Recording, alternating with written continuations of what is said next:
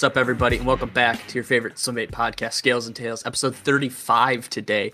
Today, I'm joined by Mr. Jared Norris. If you don't know who he is, you probably are more familiar with his uh, bait building Instagram handle, Mr. Chocolate Swim Baits. So, we're going to pick Jared's mind tonight. Uh, it is uh, bass, bass, and buzz. So, uh, I guess really starting it off, Jared, what are you drinking tonight? What do you have by your side? Hey, how y'all doing? I have a um, I have a couple beers with me. I'm not traditionally a, a drinker, but um, tonight I wanted to have one with you. So I got um, I got a couple of Abita Brews with me, which is a local brew house here in South Louisiana, and um, they make a bunch of kind of wacky different beers. So uh, there's one called Andygator, and and it's um, whenever I do drink a few beers, this is usually it because it's a it's a high alcohol content, and I don't like to drink too much of them, so I can have a few and still get a a nice little buzz, you know. Yeah, exactly. Not wake up in the morning feeling like you exactly or drink like accident. 30 of them. Yeah. yeah, yeah. Uh, I am drinking, as most people probably guessed, a twisted tea because oh, twisted tea half and half because they didn't have the regular twisted teas, and also, uh, I, like I said, I, I'm I'm probably done drinking liquor for a while. Maybe at the gathering I'll have some, but it's probably probably just beer from here on out for a while. but uh, getting right into it, Jared, how how did you get acquainted with this uh, crazy thing called fishing, and then we'll kind of build up to to where we are today when we get to there. Sure. Um, I think my story is very similar to to everybody's story. Um, my my grandfather was was really really big into fishing. Um, he passed away when I was in high school, but um, he was like extremely into fishing. I, I want to say um, he was fishing literally the the day before he passed away. But my father was also into fishing, so as a kid, I would um I would go with him literally every single time he went. Um, but my my dad was into uh, white perch fishing. Um, and white perch here in South Louisiana is what we call uh, crappie or sac-a-lait. Okay. So um, I, I, have white perch here is totally different than crappie. So I had like what we have locally, which is like uh like those striped. I don't even know exactly hybrids, kind of that sort of thing. But crappie, okay, that makes sense. yeah, and and and we've always called perch. We, we, we call it perch shark, and to us, perch is is bluegill and and uh, red ears, and you know, and and I know perch in the north is a, a completely different species. So this is something um, mainly through the the swim bait community that that I've I've learned. You know, um, when when you don't travel north a lot or you don't fish those type of fisheries, like even um, rainbow trout, you know, that's something that's completely foreign to me. So this is really um, through the past couple years being in the communities has really taught me a lot. You know. But um, yeah, dude, it's it's crazy. Um, like perch here, like if you go you go fish with like a worm or bobber or even ice fish, dude, like you can't keep perch off your line. And to like talk to like guys like you and Carlton and Bo and and like you guys south, it's uh to hear some of the species you guys don't have. It's like what the hell? Like that's so so bizarre. Exactly, but but if you're not used to you know traveling and, and, and going around the country, you, you know what you know and you don't know what you don't know, you know. But um, but yeah. Um, but my my dad, like I said, was big into to white perch fishing, and naturally, um, bass like to hang out in the same traditional areas. Um, you big gnarly cypress trees down here, um, you grass flats, you big laydowns, and so through um, through crappie fishing with him, we would naturally catch um, bass here and there, and and I just kind of um, started leaning towards bass even at a really young age. And I can remember um, being a little kid, like five, six, seven, and I would hook up with a you know a two or three pound bass, and wind up losing it. You know, we're, we're fishing with little uh, crappie gear, and it was like detrimental to me, bro. Like I would have these epic meltdowns, like I'm like throwing stuff and crying, even at a little kid. So I can remember being that passionate about bass fishing, even even as a little kid. You know. That's awesome. Were you guys fishing like? I mean, when I think Louisiana crappie fishing, this I mean this may be a stereotypical thing, but I'm thinking the the 16 foot Mr. Crappie poles with the neon green like four pound mono, or the trolling setup where it's like 16 rods set up in like the spider troll. Like, is that what you guys were doing, or are you guys like No, vertical jigging with normal gear? Yeah, that's funny you brought that up because as I as I got into tournament fishing at an older age, I would travel to places like um um like like Ross Barnett and um different lakes in Alabama and such, and I would see these guys spider rigging it, but that was completely foreign to us. We were traditional live shiners with a cork or um or a little jig and, and we would single pole cast with a cork, you know, or or or kind of jig on a treetop or something like that. It was never spider rigging kind of trolling type deal. Okay. See, like that's that's completely foreign to to me too, as far as like crappie fishing here. What my dad and I always used to do is there's this lake and it has two points, and literally all we would do is we'd both have a six foot six like medium rod, casting rod or uh, spinning rod, and we just would troll underspins, underspins with like Bobby Garland minnow, like kicktails. Exactly. Yeah. And dude, my, we used to catch so many. my dad is still to this day a diehard Zebco fan. Like he rocks the Zebco till the day he dies. Like and, and we could, you know, get whatever we wanted at this point, but that that's his uh his rod of choice for sure. Yeah, dude, it's like uh I mean, it, it's no different from today. Like guys are like diehard Team Shimano or Team Daiwa or Lew's or whatever, and it's just it's just different because it's 20 years, 30 years down the road, and we have we have a little bit different stuff than they did back then, but it's literally the same exact thing. Sure. So, Uh, what point what point in time did you kind of uh maybe maybe when you and your dad and grandpa and everybody was out fishing, what point in time did you guys start to or what what point in time did you start to kind of like like oh why don't why don't I cast for bass like why don't I buy like this crankbait or something I, I It was at I mean a little bit older than that five six age, uh, maybe um 10, 11, somewhere around there. But it, it was it was when um I started making that transition to wanting to try to catch the bass and, instead of um the the white perch. And I can remember um like troll into a different uh, cypress tree or something like that, and and I would have this little spinner bait um, that was in my dad's tackle box. I remember casting it, you know, not, not truly knowing what I'm doing and and catching something, and I, I think that kind of like sparked the the interest into you know the cast and retrieve, kind of switching up lures and, and and figuring out how to target bass instead of um, you know jigging for for perch and stuff. yeah was there like did you have any prior knowledge at all or did you just kind of understand how fish kind of had a loose idea how fish related to stuff or i mean like did you were you ever in a library and saw like a bassmaster magazine at the time and like oh like what is this and then you kind of fall down the rabbit hole i guess or was it more just self-taught everything I think it was more um, self-taught, man. I, w- I wasn't the kid that woke up every morning and watched Bassmaster like you hear a lot.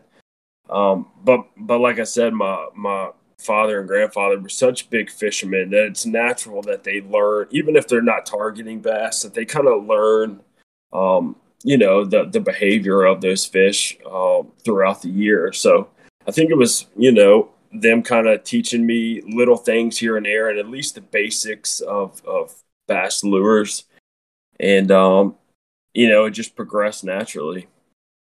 were when you were going out and catching these fish were were um were you keeping these fish or were you throwing them back or was it just kind of like crappie fishing keeping keeping whatever Yeah, exactly.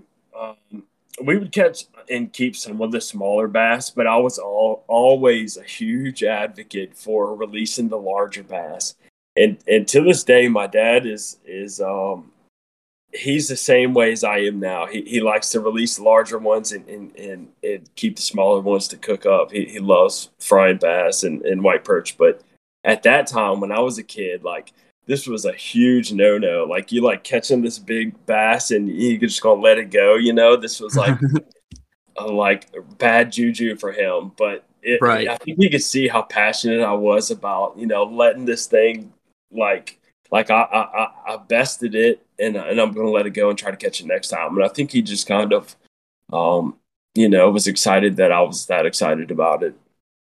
Was there a stigma like uh here here it's like um those guys who are who are super big uh like legitimate yellow perch fishermen and stuff like out on lake st clair if they catch a muskie, like you can look up videos on YouTube, and these guys club muskie and throw them back that they catch while perch or walleye fishing, and it's it's kind of the thought of oh that's a shit fish that's that's eating my fish that I'm targeting. Is that kind of how it was growing up, or So was it was it a little bit different down there? so um, it's kind of funny you bring that up. Um, so down here, to to a lot of people, that's what the gar is, and, the traditional gar. We Oh. have we have alligator gar as well. That's what we would consider um, the the nuisance fish or, or the or the aggravating fish, and um, even though we weren't so much into uh, you know like clubbing fish or anything like that, but that was definitely the, the nuisance fish that that nobody wanted around, or, or they would leave in their boat just to kind of get it away from them. But Right. yeah, um, but yeah, it was the gar for sure. Yeah, I figured it's like um, there's always a fish that people absolutely despise because it's it's eating the bass fry or it's it's eating my crappie or perch or whatever. And I figured you guys, I figured honestly, I I wouldn't have guessed that it was going to be gar. I I totally assumed it was going to be bass, but or gar makes sense. Yeah, man, we get some we get some giant alligator gar down here. I'm talking about like blow your mind, huge alligator gar. Um, it, it's it's it's pretty crazy. So I grew up. Um, I was born in Michigan, and I we moved down to Alabama when I was super young, and so I lived in Alabama for like eight or nine years. And my grandma lives in uh, Foley Gulf Shores area down down there on Okay. the coast. Yeah, And um, I grew That's not she like yeah yeah. So the house that we lived at was literally like, dude, I don't know, like 500 yards from like a little creek. And I remember my dad and I going fishing like at night. My dad was super big into fishing, and he'd catch these like three foot gar. And I was like, oh my, and like, dude, this creek is not big at all. It's super sandy, super shallow. And I just remember as a kid, I'm like, oh my gosh, I want to catch one so bad. And then I finally, we finally went on spring break, like my freshman year of high school, so like six or seven years ago. And I remember I caught one of these gar, dude, and I was so excited because we don't really, we have them here, but they're like like literally like pencil gar. Like they did, they don't get very fat. They just get like little kinda long. needlefish. Yeah, yep. And like the one I caught down there, I don't know if it was like a regular gar or alligator gar or whatever, but this thing was like softball, softball thick all the way across, like a like a sausage tube of gar. Like it was so crazy. Yeah, man, and and believe it or not, if if you have somebody that's familiar with preparing gar, it, it's it's honestly pretty good. You, you got to know what you're yeah. doing with it. It's not something you're just gonna fillet and you know uh, fry up, you, you know, or throw it on the grill or something. But but there's a lot of people that that know how to treat a gar, and, and it can be really good. Yeah. I, I dude, I know a bunch of people like on the East Coast and stuff. I don't know. Do you guys in the South have snakehead? Is that a thing you guys have? We no, we don't have snakehead. You have um, dogfish or bowfin? We have um, some chain pick- pickerel, man, and that's something that's Oh. that's somewhat new for for the area, you know, in the last couple decades. But but yeah, um, no snakeheads and nothing like that. But but we do have some chain pickerel. Oh, because I was gonna say, um, snakehead is like the same exact thing as gar. Like I know a lot of guys who who go snakehead fish because it's so good, and I've never had it, but it's like like the stigma, like this is a trash fish. Like I'm not gonna eat it, and it's it's kind of crazy. Like the first time I heard of somebody ever eating a snakehead, we don't have snakehead, but I know like the reputation they carry. And uh, some of my buddies had some, and I was like, "Are you guys serious?" They're like, "Oh my gosh, it is so good! Like the meat is so white. It's like they're freaking good. And I'm like, huh, I, I want to try it, but I'll have to be out there and catch one or have somebody cook me up some when I'm out there sometime to be able to say for myself.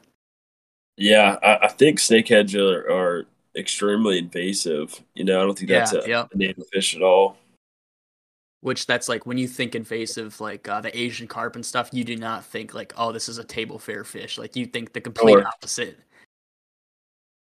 Um, so you you got into bass fishing and stuff. What point in time? Uh, we talked a little bit before. You, you got pretty big into. Well, before we get to that, when did you like start to start to go out and purposely bass fish, and and kind of like start taking pictures with them, throwing them in the live well for pictures, or did it just kind of go from like doing it for fun when you guys go crappie fishing to jumping into tournaments, or was there was there an in between phase for you?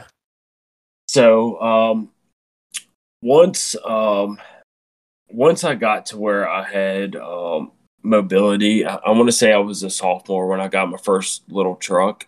Um, and I was already into bass fishing, you know, not not heavily, you know, every time my dad would go or something like that. But um, at the time, my dad had a 17 foot um, Pro Crappie, which was a, a, a aluminum tracker boat.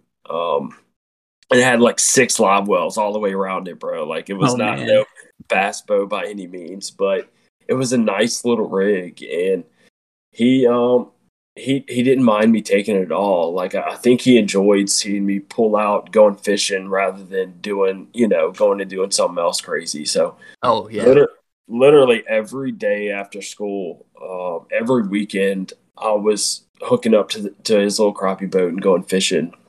And we had um we have a bunch of different little bayous. I, I live on a, uh, a bayou Bonfouca now, which is um here in Slidell, but we also had this little lake. Um, we call it Eagle's Nest, and it was fed from from the river, but um, it was landlocked. It kind of fed through the marsh um, as as the the tide came up and down. But it was an extremely good little lake. I mean, nothing huge. You could fish the entire perimeter um, if you started at daylight. You know, by the time the sun came down. But it had quality fishing and a lot of three to, to five pounders and that's where I cut my teeth, bro. That's where I I learned um, different techniques, you know, um, where I learned how to fish for school and fish, and where I learned to frog. It it just allowed me to really expand my knowledge through my teen years, and that's when um that's when it, it really like I really caught the bug. You could say I, I was I was all in at that point. Yeah, at this point, was it still were you still kind of teaching yourself like learning structure learning new baits and everything or uh, like when i when i really got into bass fishing like my freshman eighth grade year i was like I, thought i was super into it and then i look back on it today and i'm like oh like i was fishing a senko like i was into it but i'm not like i wasn't i thought i was like professional dude like i'd go out there i'd catch like 20 fish and be like oh my gosh like I'm gonna fish tournaments. Was there a point like that, or did you kind of, of just course. jump in head first and fish everything? No, I, I thought I was Iaconelli at that point, bro. I thought I was like was like going, you know, I thought I was headed headed places, but in reality, it's kind of like you said. I, I would throw a fluke and and you know, and I would pitch a crawl or something, but I was in no no shape or form, um, you know, super well rounded. I just you know, I think I just loved it that much. And I, I was good at a handful of techniques, but I was, you know, in, in no shape or form ready for the circuit or something, you know? Yeah. So you, you had mentioned Iaconelli. Was that, uh, did you get into watching tournaments and stuff like on TV or like look, looking at the magazines and stuff? Or how did you kind of, how did you figure out that there was like a tournament series? Cause dude, I don't even, I think it may have been like my sophomore or junior year. Like I had been fishing for a while, and then I found out like, oh my gosh, like people compete for like half a million dollars every year to bass fish. I'm like, that's freaking awesome. Yeah, man. So so by that time, I was I was fully aware of um, FLW was still really big at that time, and, and bass, of course. Um, so I, I, was fully uh, aware of, of being able to fish professionally and, and following those guys. Um, I, I, I followed all the tournaments that they would fish. Um, but um, I'm kind of I'm kind of losing myself a little bit.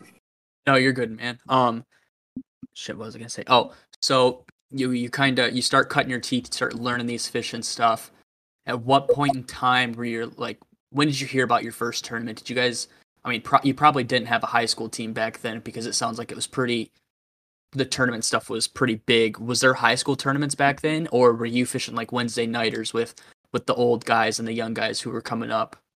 Yeah, man. So so no no high school teams or anything like that, but we do have a pretty um, substantial local tournament scene. We we have a few um, night tournaments or evening tournaments.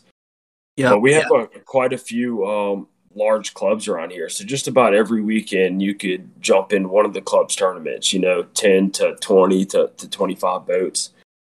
And I kind of learned that through that same time period where I'm fishing this little lake and, and learning all these different things. Um, I have a, a older brother that's ten years older, and and through his teen years, he was kind of um, into the same thing, not quite as extreme, but he would fish the evening tournaments and stuff like that.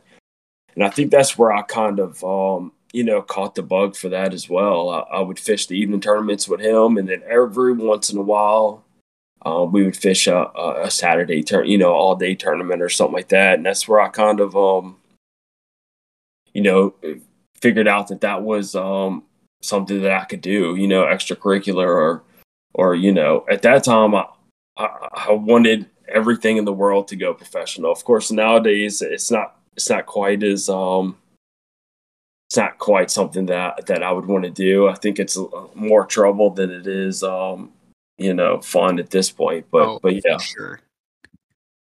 Did I mean you had to learn a shit ton of stuff from these guys fishing these tournaments like your first year or two? Absolutely, man. And, and like I said, at, at that point, I already thought I, I, thought I was good enough to to go. Um, you know, I really thought I was something. So immediately um, after high school, I jumped in. Um, at the at the time was the FLW Costa. Um, sorry about that. Oh, you're good, man. And I, and I and I fish it. Uh, I fish the Costa series, which I think now is um, you know, the opens and yeah. um, exactly. And and I learned a lot fishing just as a co-angler with with these other um with these other pros. Man, it's amazing. If you're a young kid, um, wanting to fish as a co-angler or get involved with with tournament fishing. It's amazing what you can learn by just getting in the boat with somebody completely random. You know, you don't know their style, what they're what they're um used to fishing offshore up against the bank. Like it's amazing what you can learn, and it really opened my eyes to to um, the world of tournament fishing. Yeah, dude, that's one thing. Um, I have a good friend who who he's in high school and he does some tournaments, and like, uh, it was actually this year he was talking, telling me about the opens, and he's like, yeah, I, he's like, I have to bring a co-angler so I can fish. I'm like, oh, that'd be cool. Like you and whoever you take can fish. He's like, no, like it gets random. Like you just have to bring somebody so they have an even amount of people. And I'm like, oh, you don't know who you fish with? He's like, no. I'm like, oh, dude, that's freaking crazy. That's that's that's a I don't know. It'd be it'd be super cool until you get on the boat and you have um, like a bunch of jigs or, or, something, and then the guy pulls up in 40 feet of water and is fishing a drop shot. yeah, uh, and and all my years is fishing as a boater. Um, um, through the BFLs and the ABAs and the uh, Federation, I've I've had one bad what we call a non-boater, which would be my co-angler, but every other time, man, it's it's been great. Very rarely do you get paired up with somebody that's just a, a complete asshole, you know. Yeah, right, right. Um, so you you fished your first open. You you were a co, I assume. I was a co-angler in my very first tournament. Uh, was on Okeechobee which is oh, quite wow. a haul. Yeah, it was quite a haul, man. I was all in. Like I thought I was about to really do this. Um, and um, it was a disaster, bro. It was a complete disaster. Like I was sick by the time I got down there. Um, my boater's boat broke down. Like it was a complete disaster. It like crushed. It crushed me, bro. Um, but yeah, it, it didn't go so well. But what it did do was was teach me that I still had um, a lot to learn. You know, I wasn't near as, as, as ready for the big leagues as, as I thought I was. And I remember being starstruck at at um, at sign up the night before the tournament started. I remember seeing like Jacob Wheeler was on the tour at the time, and um, like all these big guys, and and it was I was completely starstruck at the time. You know. How many of your uh, of your local tournaments did you fish? Did you fish those for a year or two before you, you know, packed packed up the van and headed down to Okeechobee, or was it just oh. like a year year thing and you're like, I'm doing it, screw it? Oh no, yeah, I'd, I'd been doing it for a couple years, and I think that's one reason why my head was a little big is because I had some success um, here locally, you know, and and it, that'll kind of get your head swollen pretty quick. But um, but yeah, I'd, I'd been fishing tournaments here for for quite a few years by then. Were you cashing a lot of checks locally? Um, yeah, I would say, man, it's it's hard to say, but but yeah, I, I had a, a, good bit of success fishing here locally. Whether it was just little evening tournaments or or club tournaments on the weekend. You know, no, nothing nothing huge, but I was at least um, you know well rounded enough to to either place or, or bring home a check. You know, maybe Yeah, 50% yeah. of the time, 60% of the time, something like that. Now, did that um, Costa Open did that kind of leave a bad taste in your mouth? And was that the last uh, MLF series you kind of went and did, or or did you venture back out there and, and try it again, maybe the next year, the next stop on the tour? So it was it was three tournaments in, in that Southern Series. It was Okeechobee and then Santee Cooper, and then the last one was on um um what's what's the what's the big lake on in Guntersville? South Alabama? Guntersville, exactly. Yep. That's, I was gonna say that before you said it, but I didn't want to cut you off. Yeah, it's weird that you knew that. I was like, yeah, read my that was the only other that was like i'm not super good at like southern lakes like i look at the like the bass tournament and i'm like i don't know where any of these is i don't know if they're in florida or in alabama or georgia and then once i start getting up north like champlain and, You and know, uh, yeah. and mille lacs and stuff i'm like okay i know where these lakes are So, um, the last one on Guntersville, I, I wound up doing doing really well. Um, and, and of course, um, bombing the first two, and then and then making a really good place in the last one. It at least lifted me up a, a little bit, you know. But but what it did show me was um, I just didn't enjoy fishing out the back of the boat. It just wasn't my style. Even if I was ready or not ready, I just didn't like not being able to make the decisions, uh, fish at my speed. You know, I, I didn't care for it at all. So in the following years, um, what I did was fish lower level events like the BFL and the ABA events, but I'd fish them as a boater and, and go as, you know, the main guy on the boat as opposed to the guy on the back of the boat. yeah were you fishing out of the out of the crappie slayer or did you did you save up some money from your winnings and stuff and, and buy a little rig for yourself Yeah, so in 2013, man, I don't know how old that was. Um, in my early early 20s, I think my my dad could see how passionate I was uh, about bass fishing, so he helped me. Um, we kind of put together and uh, we purchased a ZX 190, um, which is a 19 foot skeeter bass boat. It's kind of their oh skeeter yeah yeah, it's kind of their starter line. You know, it's not not their super high end bass boat um, by any means, but it, it really gave me the opportunity to to chase what I wanted to. I could fish all the local tournaments on the weekends and haul ass to the the spots I wanted to because um, here all our waterways are connected, so you could literally run for two hours in one direction and fish this little canal, you know, and then you could haul ass the other direction. Um, but it also allowed me to to fish as a boater um, and travel to these different little lakes within you know four or five hours from me. That's so badass, dude. So at that point in time, you, you kind of had a general idea. Did you enjoy being the boater a lot more and having some random guy on the back of the boat? Ab- absolutely, yeah. And, yeah, I figured. And um, what I did is is every year I, I fished um, what we call the Cowboy Division, which was Sam Rayburn. I don't know if you're familiar with with Texas Oh, yeah. lakes. It was Yep. Sam Rayburn and it was Toledo Bend. We, I didn't have any big lakes close to me here. Um, we have a cool river system, but but nothing worthy of holding a big tournament like like a BFL. So I had to travel to Rayburn and Toledo. Um, so that's where I, I kind of got my my my big lake experience from. Um, I would travel there majority of the time by myself. Um, and yeah, I would just do what I could, you know. I, I think that looking back on it, that's how much I love tournament fishing is I would literally travel by myself. I would practice by myself. I would sometimes camp. Sometimes I would stay in these little, you know, sleazy motels, but yeah, um, yeah. I, I loved every second of it. Did uh, I mean, you always hear guys like in the uh, bass and and everybody everything else. There's kind of there's usually a couple groups of guys who are all friends and they split hotels and stuff. Did you did you fish enough to kind of to meet a few guys that that you talk to and kind of bounce patterns off of and stuff, or was it was it just strictly Jared was going and Jared was paying for everything, staying by himself, talking to himself about what he should do the next day?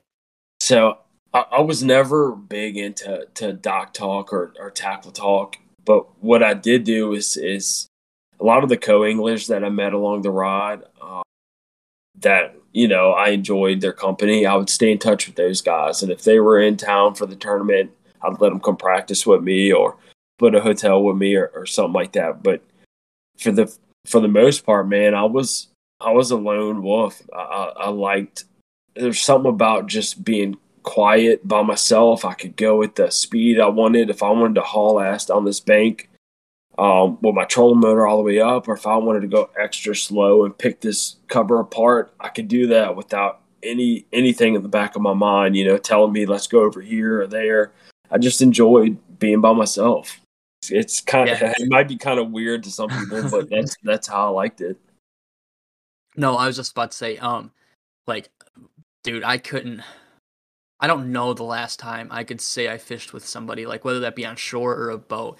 And there's something to be said about fishing by yourself. It's it's a lot of fun. You kind of, I don't know, you get you get into a mode, and I, I know guys can relate to this. I mean, I'm sure you probably can. You just you get into a mode, and you're just you're you're thinking five casts ahead. You're looking you're looking down the bank. You're finding where you where you want to pitch up to, or you where you're going to slow down to, and kind of pick apart and stuff. And not saying it doesn't happen when you're fishing with somebody and like talking and, and having conversations with your buddy in the back of the boat, but it you're not in that like zen zone. You're not ah, dude, I don't know. It's a weird thing to put it. I don't know if you can relate. Maybe I'm just spouting no, crazy absolutely. right now. absolutely. It just it kind of allows you to to separate yourself and and then when whenever you do finally figure out something you figure out that creek that's holding them or that that pattern that's working you know it, it's just that much better because you you know you figured that out. You're by yourself yeah. on this giant lake and, and and you figured out what's going on. And and i think there's something to be said about you know just doing that by yourself. Yeah don't get me wrong. It's a lot of fun to to fish with buddies and stuff. But i think I think it's fun to fish with buddies when when you have it figured out. Like if if you went the week before and you found a pattern and, and you guys can go out there and just catch a lot of fish and just shoot the breeze while you're out there. It's not fun when your buddy's up on the deck with you or he's in the back or whatever and you guys are just cutting your teeth, not catching diddly squat and it's just you're hot, you're pissed off, you're hungry, and it, there's just a, a weird feeling in the air. Like that that's how I'd always felt Definitely. about it. For sure. Yep. I have one one or I have a couple good buddies here that that I don't mind at all jumping in my boat on on tournament day. Um, you know, we've got some history together, but but yeah, for the most part, I, am totally with you. I, I'd, I'd rather be by myself too. Yeah, and so how how many opens and stuff did you fish before? Uh, maybe you kind of had enough of a taste, or you kind of broke out and maybe and maybe won one or, or got super close and that kind of kept you going for a little while. So i had um it was a good while man and, and i think i think what was going on was i, I was so i was so nervous kind of like i was talking to you. I, obviously i don't know if, if anybody knows that. I was pretty nervous to even to talk to you but i think i was um you know i didn't i didn't want to fail or let you know, let my family down. I didn't want to, um, you know, I, I didn't want to fail at it. And I think the nerves really held me back a little bit. That, and then I'm in a little 18 and a half foot boat, and everybody's got the, you know, the 21 foot hauls with the 250s, and they're hauling ass across the lake. And I would try to stay within the creeks kind of close to me. So it, it took a while before I had some some success. But um, there was one tournament on Sam Rayburn in um, September. It was their super tournament, and um, I just smashed them, man. I had a really um, good pattern going with a, little tiny booyah frog, and and I just smashed them that day. I ended up um, having a good bag, and at the end of the day, I just I stopped at these floating docks, and um, I ended up catching my kicker fish like the last five minutes. Um, swimming a jig out from these docks. It was like it was it was meant to be. But um, my wife was there at the time, so she was there way in, and it was it was a it was a big deal for me. So I think that just kind of gave me the the confidence to do it, you know, without without worrying.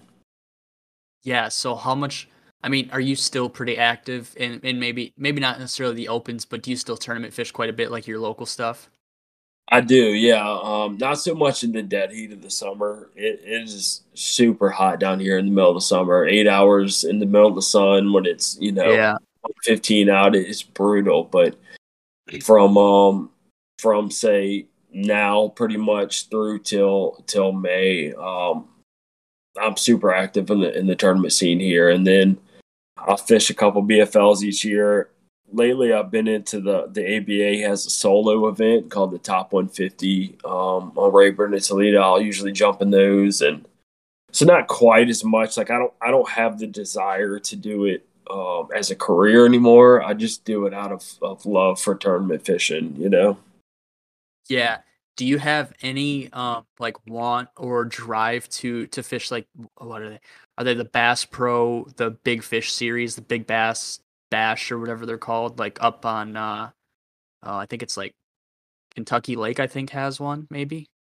Like like the McDonald's Big Splash. Yeah, like the Douglas Lakes, like uh I don't know. I just know I don't know if it's still the Cabela's one I'm talking about, but like it's like one fish every hour wins X yeah. amount of dollars. Yeah, so um I got a little story about that. Um one year I fished we down here we have one called the McDonald's Big Bass Splash and it's the same type of deal um, hourly weigh-ins you know but um, every year they would have like a jackpot for uh, somebody that could catch um, a three pounder right on the dot and they got these scales that weigh it to like you know the whatever yeah it has to be exact yeah. and um and one year I caught the exact three pounder, bro, and, and I and I, I cashed a five thousand dollar check from it. So yeah, I have a little shit. I have a little bit of experience with the big bass splash, but um, I haven't done it in a while though, to be honest. Dude, that's a good one and done story. Never fish one of those again. exactly. Yeah. Exactly. So, at what point in time, like when you were fishing tournaments and, and you'd have four or five fish and, and you had two hours left, what were you fishing swim baits at this time? Did you kind of know what swim baits were, or were you just kind of like, I'm I'm not dropping fifty dollars on that bait? Like that's silly. So it wasn't so much um, that I thought it was silly. I always had this kind of romantic look at swim baits. Um, I'd, I'd been following like uh, Big Bass Dreams and, and, and southern trout eaters for a while, like like I, I, was familiar with the with big baits and, and I, I liked watching it. The the idea of it was was cool to me. But what kind of um, progressed um, swim baits for me was just starting to throw larger soft swims, and I think that's kind of how a lot of people get into throwing swim baits. Um, my original big soft swim was a Magnum Fluke, and that might sound kind of corny, but to me that was that was my original um, glide bait. I don't know if, if you fish Magnum flukes much, but um, if if you're not used to larger baits, that that was like a, a, a, big bait, you know, and, and that was kind of what gave me my first glance at um, how fish reacted to something larger, how how to work it in, in a gliding type motion.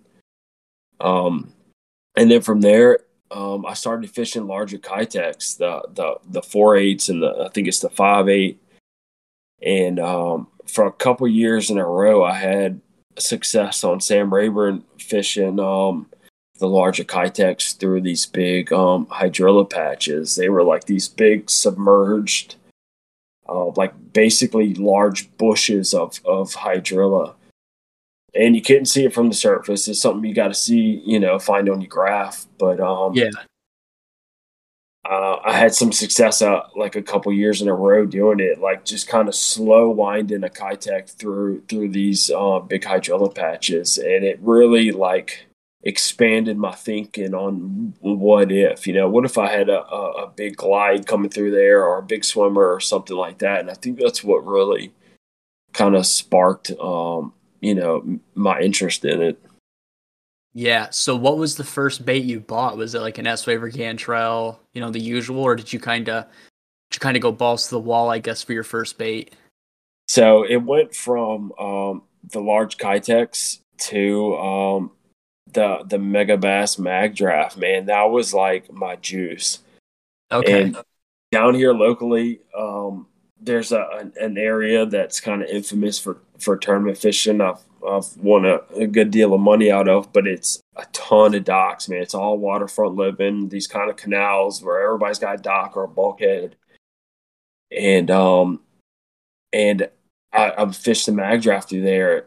Um and even like the the gnarliest docks, it could be four or five inches off the water, and I could skip that mag draft literally all the way to the back and just kind of slow wag it all the way out.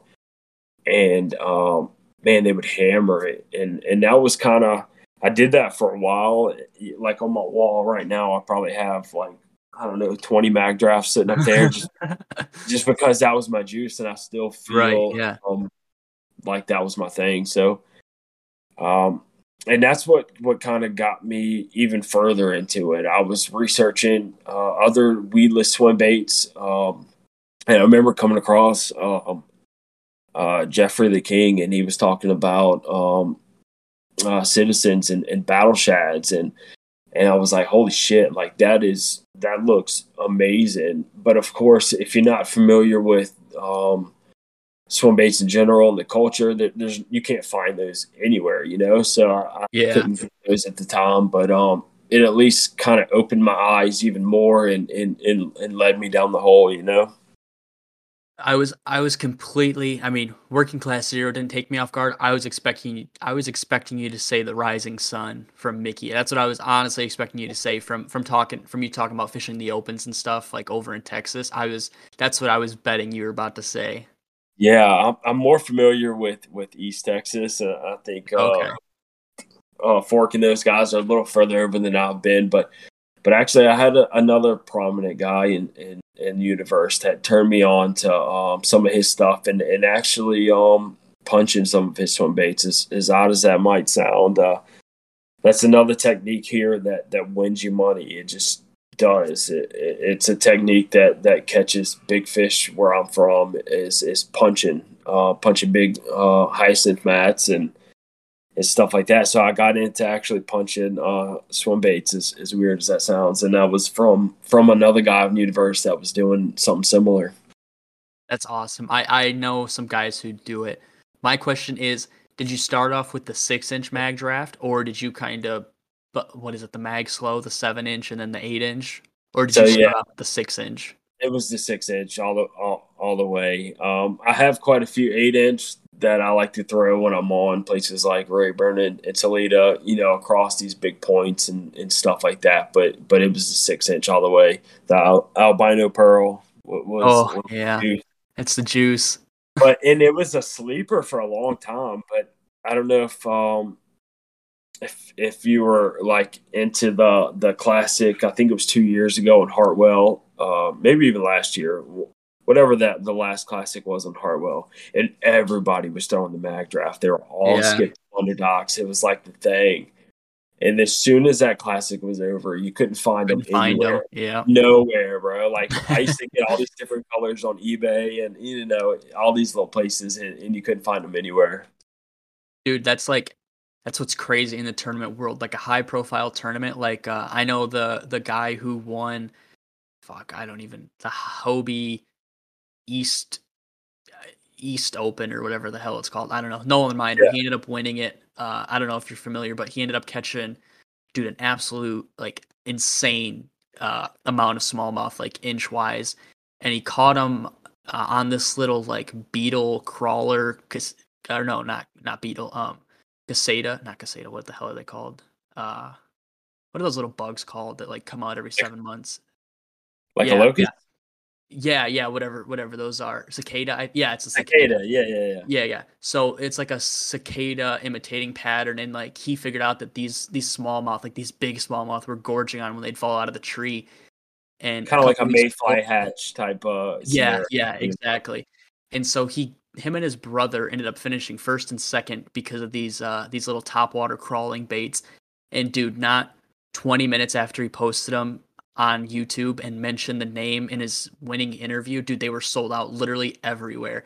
And that's the thing, like uh, that guy who won the Open, I think on uh, I think it was like the New York Open this year on the TK, dude. After that, there was not a TK anywhere. There, there was such uh, such an influx of people joining swim bait groups and stuff then because they heard this guy caught him on this JDM bait that you could do all this stuff with, and that's like that's it. Like I said, any high profile tournament who if that guy name name drops a bait, dude, it's it's impossible to find for the next six months. It, it's a pretty it's a pretty cool scenario if you think about it though, because sometimes Oh it, yeah, it brings um, attention to our um, our culture, you know, and our our bait makers and our garage builders. It, it's pretty cool. Sometimes, you know, I like it. yeah. That's like if if somebody if somebody won um a big tournament on like one of your baits and like the open, and they're like, oh yeah, I I, I did most of my damage on the on the chocolate chocolate baits rat. And everybody's like, "Oh my gosh!" And then just like your website crashes because you have so much traffic on there. Like, it's badass, but like, it's just like people people people try to gatekeep it and just buy up as much as they can, and then they try to sell them for ridiculous because they know everybody else is trying to find it. It's just it's so funny to watch from the outside. Yeah, that's that's literally like every industry ever, man. It's, it's yeah, exactly. Like it's, it's got the same people doing the same things everywhere, you know. Shoes and everything, which Exactly. it's, crazy. But uh, shit, what was I gonna say? Oh, so you you got really big into the oh excuse me the soft uh, paddle tails and and uh, you know soft soft swim soft swimmers and stuff. Do you remember your first hard bait you picked up and was it kind of like oh I'm just I'm gonna buy one and see how I like it or were you intrigued with it like oh my god like like a buka swimmer where you're like oh my gosh like that bull shad looks crazy it swims through the water looks just like a gizzard shad Yeah, man. Matter of fact, one of the first um, hard baits I bought was was the five inch um, bull shad swimmer. I, think that's the case for a lot for a lot of people. Just like oh the, yeah yeah the mag draft and you know everything else, that's kind of a, a go to and, and still is. But I, I never, I never really got into big, um, you know, huge hard baits. It's just not, it's not conducive for the the area I fish down here, and I, and I like throwing glide baits and, and stuff. It's just um where I live, the the clarity of water generally is a foot or two, you know. So it's not something we can do and and um and watch fish come out from the dock and follow it, and you can kind of try to trick them into biting. It's it's not you know practical for around here, so it wasn't when I got into it, it to building it, it wasn't. Um, I didn't want to start out trying to build a, a, large trout type bait or something because it just wasn't practical for here. You know. Yeah. And dude, hearing hearing you guys down south talk about like one to two foot visibility, dude, it hurts my heart because I think for me that's what makes swim bait fishing so much fun is watching these fish just lose their marbles and come up and smack a bait in like ten foot of water, dude. It's so crazy. Like, don't get me wrong, like watching Carlton's cast to catch is fun and stuff because I know he catches a fish, but I could not go out there and just crank baits down or or rip glide baits around, not knowing what the hell I'm casting at. Like I can see cover I'm casting at here, like down there, dude. It's just obviously I think if I grew up down there, it'd be a lot different. But like I'm completely 180 with what you guys are like down there, and I'm like, oh my gosh, that just it seems so much harder. Like I have zero confidence in dirty water. Yeah, man, it's all um, reaction strike for the most part here. But the on the other side of the coin, fish don't see they don't see big crankbaits. They don't see um, glide baits or, or giant swimmers. Like they, they don't see that at all. So in some some cases, um, you know, it, it can it can be um, you know almost better because our, our fish aren't keen on it. But at the same time, it, you you know, it, it is what it is. It's not it's not um, a clear water scenario where you could throw a, a big live bait and trick a fish into it. It's more reaction style, and and that's what it is. Right? They they hear something and they come out from the come out from the uh log jam or, or beneath the dock to come investigate. And like, oh shit, I better eat that thing before it gets away. Yeah, or it's literally uh, walking on top of their head and they're just pissed. You know, why why is this thing right in my face? Like all of a sudden, it, yeah, reaction style. Right. So kind of get into the into the building kind of meat and potatoes of this show, this episode, I should say. Did you you bought that buka, uh, the bull shad, and did you buy some other base? And you're like, okay, these are super cool, but I think I could I could take I could make my own take on them and, and make something that I think would work a little bit better for where I am. Because with most builders, it's it's very common from what I've seen and talked to and heard is guys guys build baits to catch fish in their area and you hear that all the time and then you're like oh like uh they post a video or post post a picture swim video or something guys are like oh dude i want to try that like it would, it would kill where i'm at and they're like okay and then you know a, a year or two later they're they're making drops for 50 baits at a time because their stuff took off. Is that kind of how it was for you or did you just build it for fun so you didn't have to buy any baits? So I, I guess my my story is is a little different than the traditional guy that that had been swim bait fishing for years and, and they saw a gap in the market and they wanted to try to make something you know that really worked for them where they're at. Um, and it, this story might sound a little corny. I'm I'm aware of that, but this is this is literally how it went. Okay. Um, for a few years, I had um, been looking for something that I truly enjoyed like a hundred percent. I was head over heels about. And and for a while I thought that was art in general. I did a lot of um, acrylic paintings, I did a lot of digital illustrations and and I loved it, but I, I felt like there was something something missing. You know what I'm saying? It's kind of strange to even talk about, but one day I was um surfing through Instagram as we all do. Oh yeah. And um I came across Prog's page and I, I even though I had the the uh, bull shad and I had the the mag drafts, I wasn't familiar with these garage builders and these, you know, higher end baits and I came across Prog's page and it hit me like a ton of bricks. Like this dude was making not only something that was truly um, capable of catching big fish, but he was making little masterpieces of, of art. Like it, it was amazing what he was doing. It blew my mind. And as corny as this might sound, I knew, like, I knew right then that that's like, I knew that's what I wanted to do.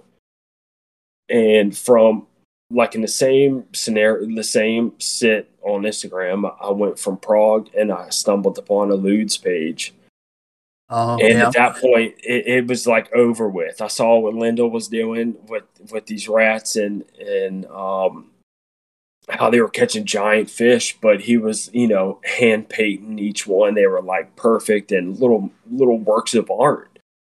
And I, I knew that's what I wanted to do, uh, uh like a hundred thousand percent. And it might sound backwards to to how some people kind of got into the game, but I had had always been into woodworking and um, I'd built little uh, balsa square bills when I was younger and I made my own jigs. I had a general understanding of how lures were built, you know, how to um, how to do the ballast and the bait, make them symmetrical and do the line ties. Like I had general familiarity with it. Um, but yeah, I, I knew like without a shadow of a doubt that's what I wanted to do was was build build lures, build larger than average lures, and and try to make little works of art. Damn, dude. So, were you a part of Universe or any forms at the time, or was it literally just you randomly stumbled upon it, like on your Explorer page, and then just kind of fell into the rabbit hole? I, I literally stumbled upon it. I wasn't part of Universe. I wasn't. Um, part of any of that. Like like I said earlier, I, I had um I'd been following like Big Bass Dreams and, and, and stuff like that. It was a romantic idea for me to throw larger baits, but I was so wrapped up in tournament fishing, it wasn't exactly practical. So I just never went all the way with it. And um and that was kind of the idea behind chocolate when I started it was to um, build larger than average baits but um, you know that still appealed to the swim bait community, but was small enough to where I could still implement it into my tournament fishing. You know, so that's that was kind of the idea behind it, and then to try to make them as um as cool as I could. You know. Yeah. So before we before we get into to you prototyping and, and carving and stuff, I, I want to know how did you come up with the name uh, Chocolate Baits? Was that just something you're like, uh, you know, this is just what I'm gonna name it just because, or was there a meaning behind it? So it, it took a while. I, I'd had um, a couple baits in the works for a while, and and I was um, I was excited about the idea of, of building a brand and you know and, and a little business and um, I was thinking about names for a while, and I would put notes in my phone of different ideas of names. And chocolate was actually one of the the first ones, and a lot of people know. Um, I used to be in skateboarding as well. I, I love I love the skate culture and and you know the the kind of uh, street art scene it brings with it and, and all that type of stuff. So I was familiar with with chocolate skateboards, but but anyways, I would put these different names of, of you know that I thought were somewhat cool in my phone, and every once in a while I would go through them, and for some reason that one just stuck out like literally every time, and I would um I would show my wife all the you know all these different names I had written down, and and that was one we just kept going back to, and I think one of the reasons was um I knew with the brand that I wanted to incorporate my artistic side um, with digital illustrations and, and, different, you know, different stuff like that. And say the name, uh, my name's Jared. Say I named it J.N. Baits. There, there's not much cool I could I could do artistically with that. But the name Chocolate, like I could build, um, I could build a brand off of that. I could put I can incorporate that into my paint jobs and the logos and and you know on slabs and t-shirts and it was just a um, a cool name that that resonated with me that I could I could build a brand behind. Yeah, dude, that's that's sick. I was like, there's there's got to be a meaning behind it. Not that it's like a, a random name, but I was like, it's it's odd enough that there was something that either just it sounded good or or there's a meaning. I don't know. I I knew there was something behind it though. It's it kind of it kind of boggles me sometimes, like like how I landed on that. But I think I, I, think I think people like it, man, and and, and I like it. I, I like how I can incorporate it into everything, and um, you know, I think it's just a, a cool kind of different name. Dude, I will say your uh your um knuckle tattoo sticker, dude, that is such a badass sticker. I love that sticker so much. It's so funny. So that's actually um, that's a play off a toy machine, which is a, another uh, pretty prominent skateboard uh, brand, and, and they had one very similar that that said toy machine across it. So it was just another kind of play off the skate culture, which I I try to incorporate because I, I really have a passion for for for skateboarding in general.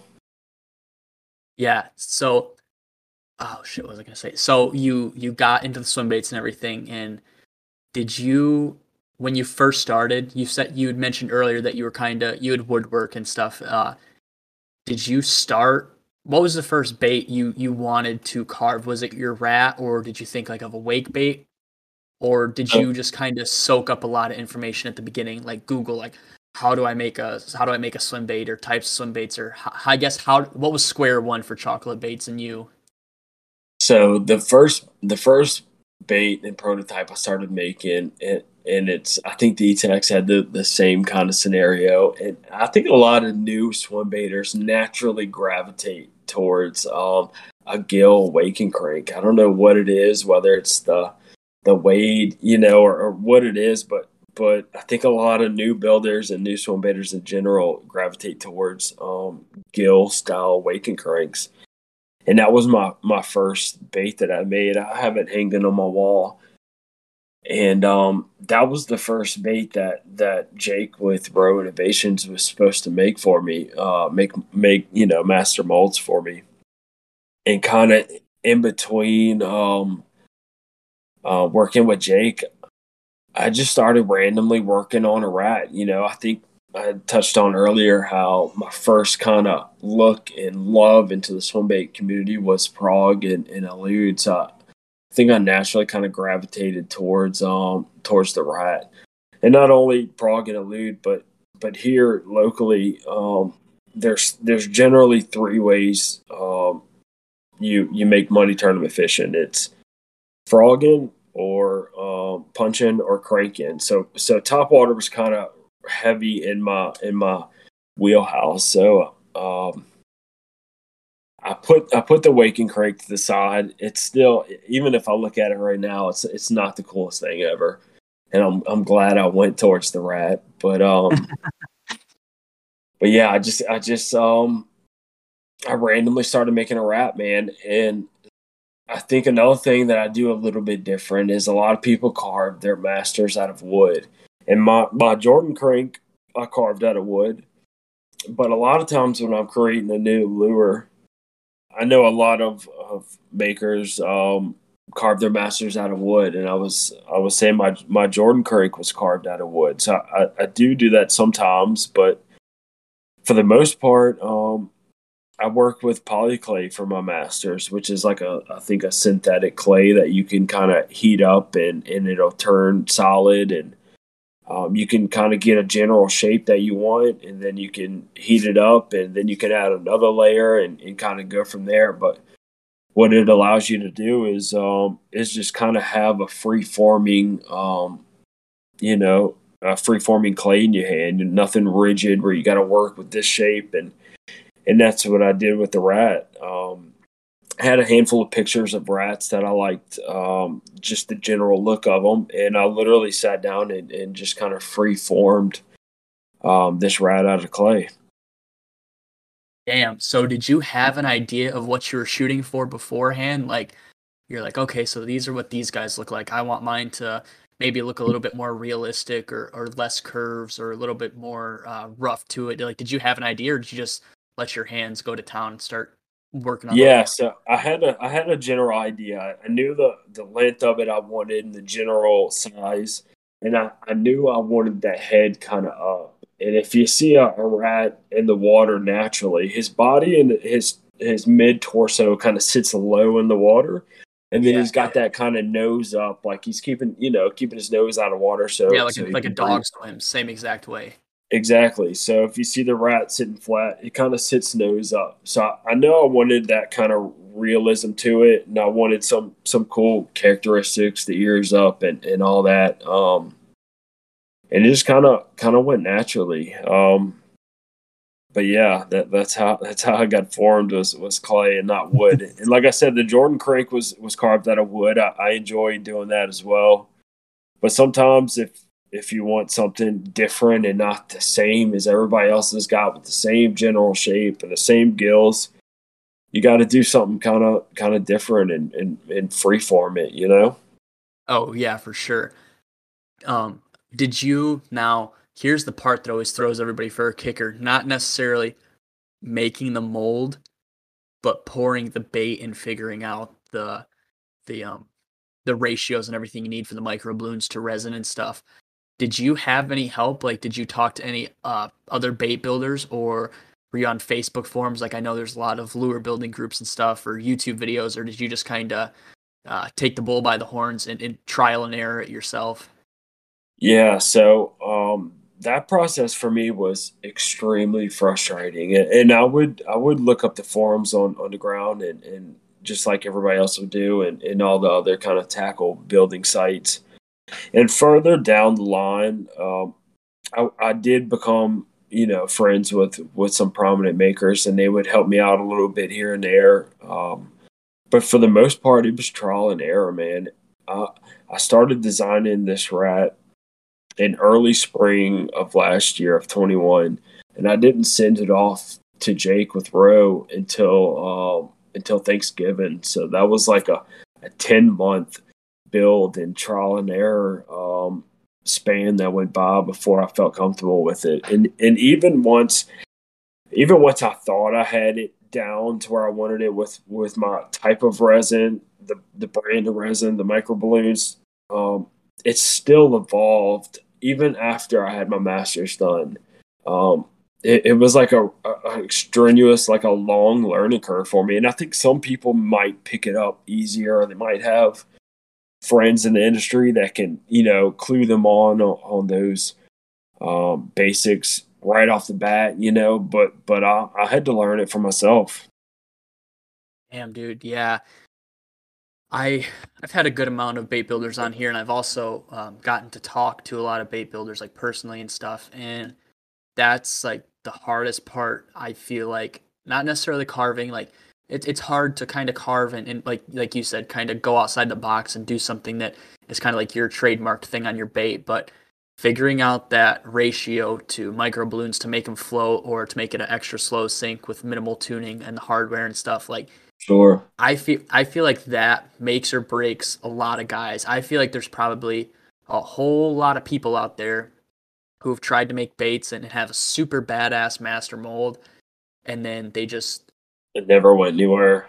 Yeah, dude, like they, they put so much money to it and not necessarily that they give up, but they're like, dude, this is pointless. Like I've dropped, you know, two two grand or a grand or five hundred bucks, whatever, on on trying to make this master and I, I can't figure it out like this is no good like I'm, I'm literally losing money and who knows when i'm gonna figure it out yeah and and this is um for all the new builders or, or builders that are looking to get into it um the smaller the if, if you're working with resin the smaller the bait is the harder it is to make it um to make it a true swimming bait or, or even a buoyant bait. If you think about it, my rat is pretty small, so there's not much resin there to begin with that makes it buoyant. But by the time you add your hardware, your lip slots, your ballast, like there's not much resin to even make it uh, buoyant to begin with, you know. So the larger the bait you have and the more resin bulk in general, uh, generally it's a little easier to work with. But I think I, I, put myself behind the eight ball a little bit to start with with this wrap because it was so small. It, it was a, it was a lot harder to get it um, to get it true and correct and swimming true. You know, it made every little detail have to be that much more spot on. Yeah, for sure. Like it, it leaves very very little room to uh, for trial and error for sure. Yeah, it, did, it didn't take much for it to to barely even want to float at all. So I think that was a lot of what the trial and error was was was getting the resin formula correct and um, getting the ballast and ballast location correct, and then the bill. The bill was a huge one, man. You can imagine how many how many baits you go through trying to get oh, not only yeah. the location correct but the angle correct. Like like you could go through 50 baits in a in a scenario just trying to get that dialed in correctly you know yeah for sure the next thing i was going to ask is um, your hardware how how did you kind of pick out like what screw locks and eye eye bolts and everything like did you just did you just kind of go with something and stick with it and then kind of build your formula around that after or was there was that a lot of fine tweaking and stuff too yeah so I, I I wasn't a fan, especially with the smaller baits of um of um the the twist and eye hangers. What do you call those? I'm having a a, a brain fart here. Oh, oh like, like, the swivel, like the swivels. yeah, I, I couldn't remember the swivel. Yeah, I, I, knew I knew I wanted um I knew I wanted hook hangers that that sat in place. Um, it wasn't a huge need to have it with a smaller bait. It's not like they got something they can really, you know, thrash around a bunch. But my original rat was actually um, a screw eye to screw eye joint as opposed to the double screw with the pin through it, you know? And um, yeah. and, and just through um, working with different different scenarios, I, I like the action that had better with with the um, with the pin as opposed to the just kind of screw eye to screw eye joint. But um, but yeah. Damn. So you, you finally you get your uh, hardware and everything picked out and stuff.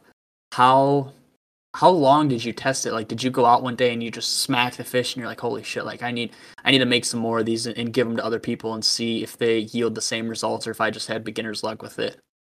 It it took a while, man. I'm gonna be I'm gonna be blatantly honest with you. It, it took a while, and to me, a while, you know, might be a short amount of time for some builders, but it took me a while. I, I never in my life built something uh, that was jointed for one and was this size. So my first couple months and and and, and having a basic mold of this bait, being able to pour it and, and try to work it was a disaster. Not only did it not swim, but it would sink, or or the bill would be too um, too flat to where it didn't wake and just kind of pushed through the water. So there was a long learning curve. Like I said, I started building this in, in early spring of last year, and, and I didn't even feel comfortable enough to send it to Jake um, in, until like 11 months later. So it was a while. But once I once I got it to to something very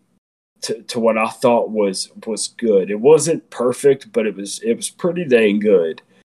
Um, by then I had made some relationships with guys in the universe, and, and some of them more prominent guys. And I just asked them. I didn't put some big post on universe and ask about testers. So 50 guys I wanted a free bait could ask. I just kind of messaged different people that I thought were truly fishing, giving me opinion. Um, and I sent them baits, and some of those guys still have those those original um, chocolate rats. So it's I'm hoping one day I'll, I'll get to see those. But but yeah, that that's kind of how it happened. And, and, even once I got the masters back from Jake, and I started um, really building the bait and painting them and, and clearing them correctly. Um, it was still a learning curve, man. Even to this day, I, I feel like that is the one thing I've gotten better at and, and gotten confident at is is just building um, um, a consistent bait. It, when you're working with something this small, even like say my ballast weight is a little bit thicker on one side than it is the other. If, if I don't have that thicker side like directly in the line in the seam of the bait, like you can make it swim a little bit to that side, and then I got to correct it on the line tie and so it was a lot of things with consistency that um, that I had to learn, and, and I feel more confident with now. Damn. So you just mentioned you didn't feel comfortable sending it to Jake. Had you sold any baits other than give them to your testers, or did you kind of test it, make sure it worked, and then you're like, you know what? If I'm gonna do it, I want to do it. I want my bait to to be symmetrical. I want it to look very aesthetically pleasing. And did you send it to him first, or did you have some runs of of like literally your your bone built or not bone your uh, like stock built baits out there like that you sold to some guys no i i, I never sold the rat um i didn't sell the rat till um maybe and it was only a few of them but maybe spring of this year so it was a solid year after i started oh shit.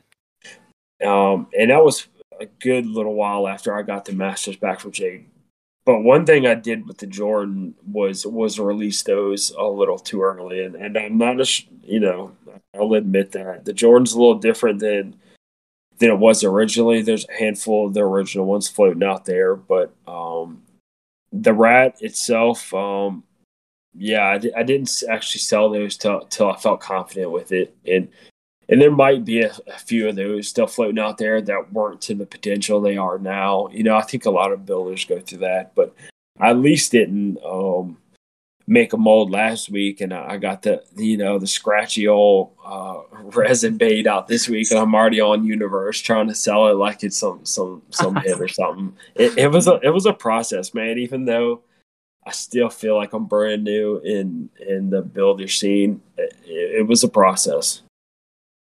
Yeah, so you, you kind of get your baits out there. Was there a lot of hype build up before you even got your mold done? Like were the guys you you sent test baits to and stuff like did they go out there and just whack them and then they like they started posting them on, on Instagram and, and Facebook and underground and stuff and were people like, Oh my gosh, what bait is that? Like I've never seen anything like that before. Or was it kind of more subtle?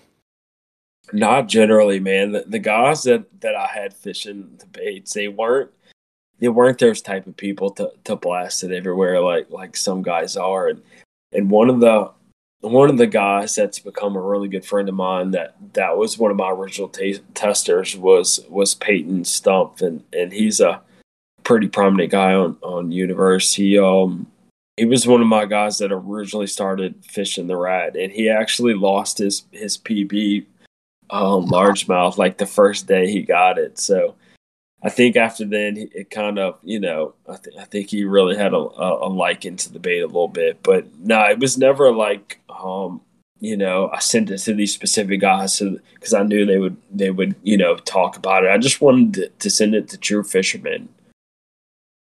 Yeah, for sure. Were those guys? Were those um, the testers, the, the true fishermen guys? Were those guys you knew and talked to, or that were local to you, or were those guys that you would see like not necessarily constantly, but but they were catching good fish when they did post on Universe and stuff like that? Yeah, there there were guys that I could tell were were genuine through Universe, and that I'd had some dealing with, whether it was trading a bait or like Peyton. I I met him through getting him to to paint a couple baits for me.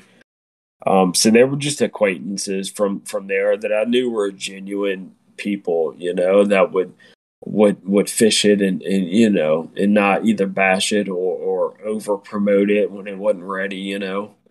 Um, yeah, and that, that was one thing with chocolate I was adamant about. I wanted the I wanted it to grow organically, and that's why a lot of people don't know my name. Um, I'm not on I'm not on Facebook blasting it every second on Universe or, or any of that. I, wanted it to kind of pick up steam organically through Instagram, and um, and I think that's what it's kind of done. You know.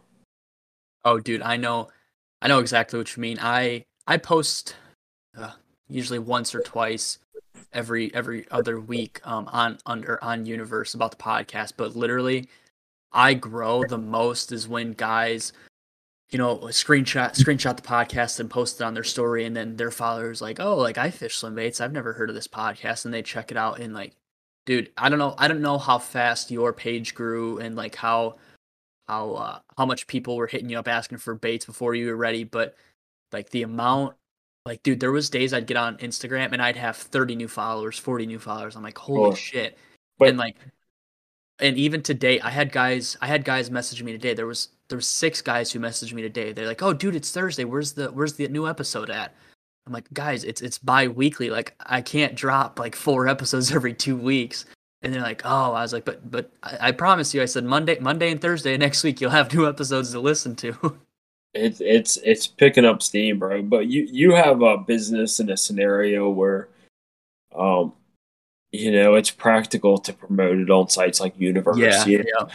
Bait makers not so much because they're they're everywhere now, and and and I'm not trying to bash anybody that's a new maker. I was um, I'm still a new maker, you know, but I just don't believe in in and doing it that way. But a business like yours, hell yeah, people need to know where to be able to listen to and get information and, and, and vibe on swim baits, you know?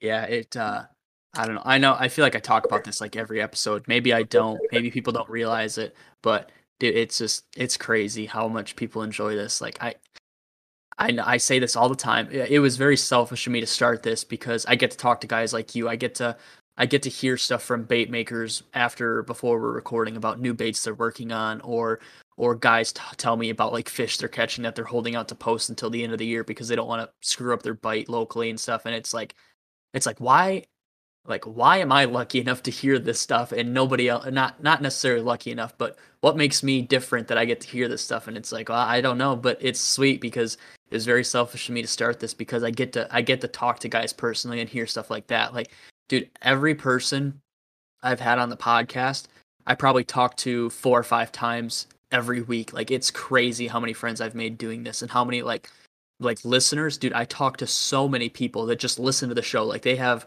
they don't want to come on the show and talk at all. Like I've asked them and and we talk every other day, dude. It's absolutely crazy. It's ridiculous.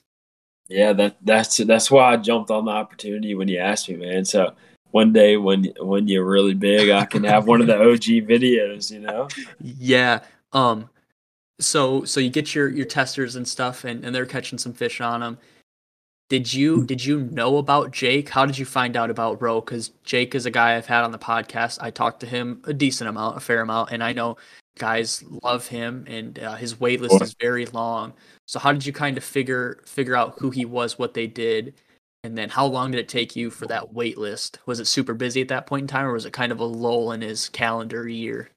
Yeah, so this is another kind of backwards story that I think Chocolate has. But anyways, I, I had started designing the rat and, and matter of fact, the rat was was very new. At that point, I was into building the wake and crank, like I said earlier, and I I wasn't familiar with Rowe, and I stumbled across a video of um, BGC um, opening some new molds that he had got from Jake.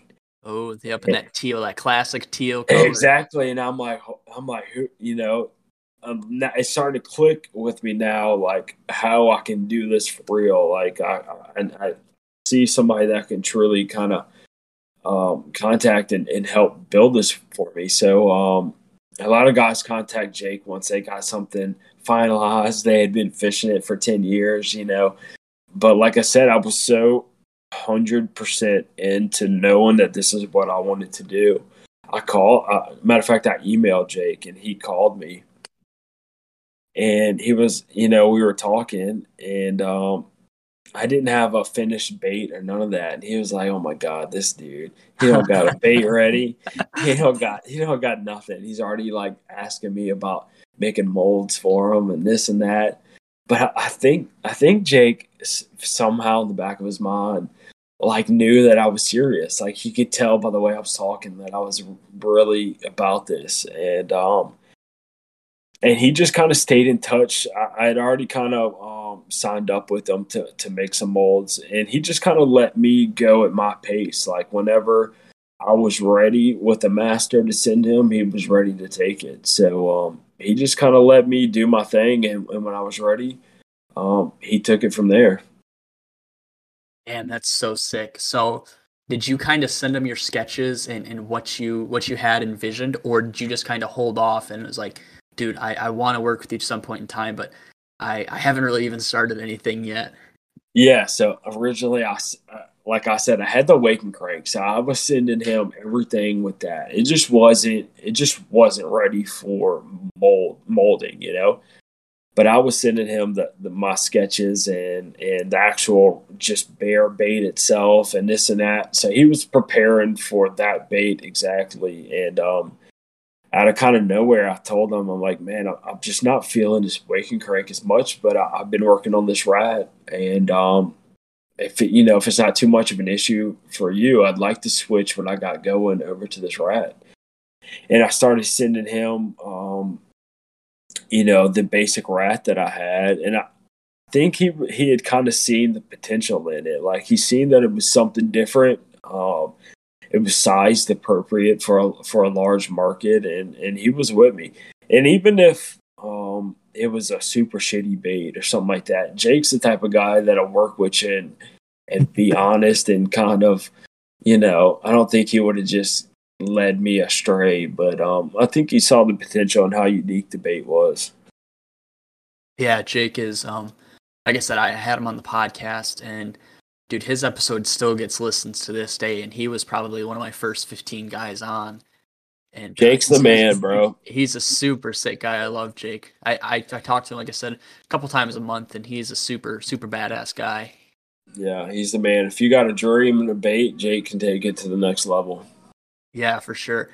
So you hit up Jake, um, and he. How long was the R and D for between him and you? Like, did he have to tweak a lot of stuff and send you some test molds and everything or was it kind of one and done since you had the sketches and then you sent him the the clay bait and everything it was um it was a good little while man and i think yeah it's because of the shape of my bait in general the way it had those contour contours down the back and um the way I was very adamant about having the notches in the ear different on both ears. I didn't want them, you know, mirroring each other. And and all that takes a lot of CAD work. So it, it was a it was a good while. Um, I want to say from from sending him the master to to getting some actual molds back was probably maybe four or five months, something like that.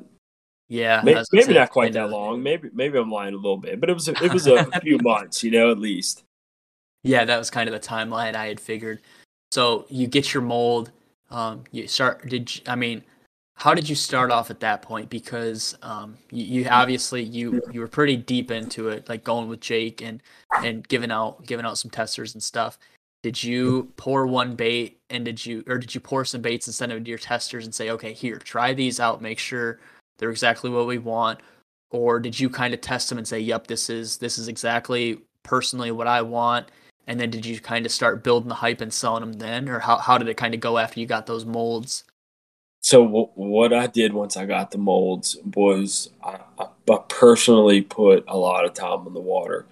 I live on, like I said, I think earlier on Bayou Bonfouca, which um, is a pretty little prominent bayou um, in, in, my town. But I have a boat launch in my backyard, so literally every day I was I was fishing with this thing, and there was a couple little tweaks I had to make. Um, I mean, uh, Jake's a, a, wizard and everything, but there's still differences. I mean, you're going from a basic rudimentary bait to something that's pristine. So even like your resin formula is going to be a, like a little bit a shade off in these molds, and, and maybe your line tie is a little bit higher than you're traditionally used to. So it took a little bit of tweaking from there, but um, I just put a lot of time in with the rat um, um, one question I have, real quick, since you mentioned the the line tie, because this is a question I've always had. Do the molds come with a spot that you can just set the line tie in, and then the resin pours around it, or do you screw? Do you tap out the holes and hand screw in all the eyelets to the bait? Yeah, it'll um, it'll come it'll come with the little areas out for you to put your line tie in and, oh, and that's the hanger thing. for them. Yeah. Yeah. All, all that is, is perfectly set for you. So you don't got to screw in nothing. Um, you just add that to your mold before you pour, basically. Oh, that's so nice. the only thing I have to reset once once my rat is done is that screw lock in the tail. That's kind of an odd little section since it's directly in the center of the bait. It wasn't really um, capable of molding it into the mold, but um, but yeah, I set that once once everything's done. Okay, yeah, that makes a lot of sense. I figured that's what it was, but you know, I've never really asked anybody. Like I've had guys on here that talk about Jake, and then like I listen to the show or I listen to the recording when I'm editing it. I'm like, shit, like I think I know the answer to this question, but it's a question I've never asked anybody. yeah, and, and that's the beauty of working with Jake. It, it cuts out a lot of time doing that because you can imagine how much time it takes to per. I'm talking about down to the you know millimeter of drilling that perfect placement yeah. hole and then epoxying it in and then waiting for that epoxy to dry like it cuts out a lot of that type of stuff yeah and another question i have for you is how much sanding does your bait require like obviously you probably have to have a bandsaw to cut off the pour spout and then i mean is there a lot of sanding or can you get away with kind of not touching it up as much since it's a top water wake bait and it's not necessarily affecting the swim if it's like on the head of it that never sees the bottom of the water or underneath the water, I should say. Oh my god, bro! So much sanding. Oh, so oh, really? Much sanding. Really? Yeah, much sanding.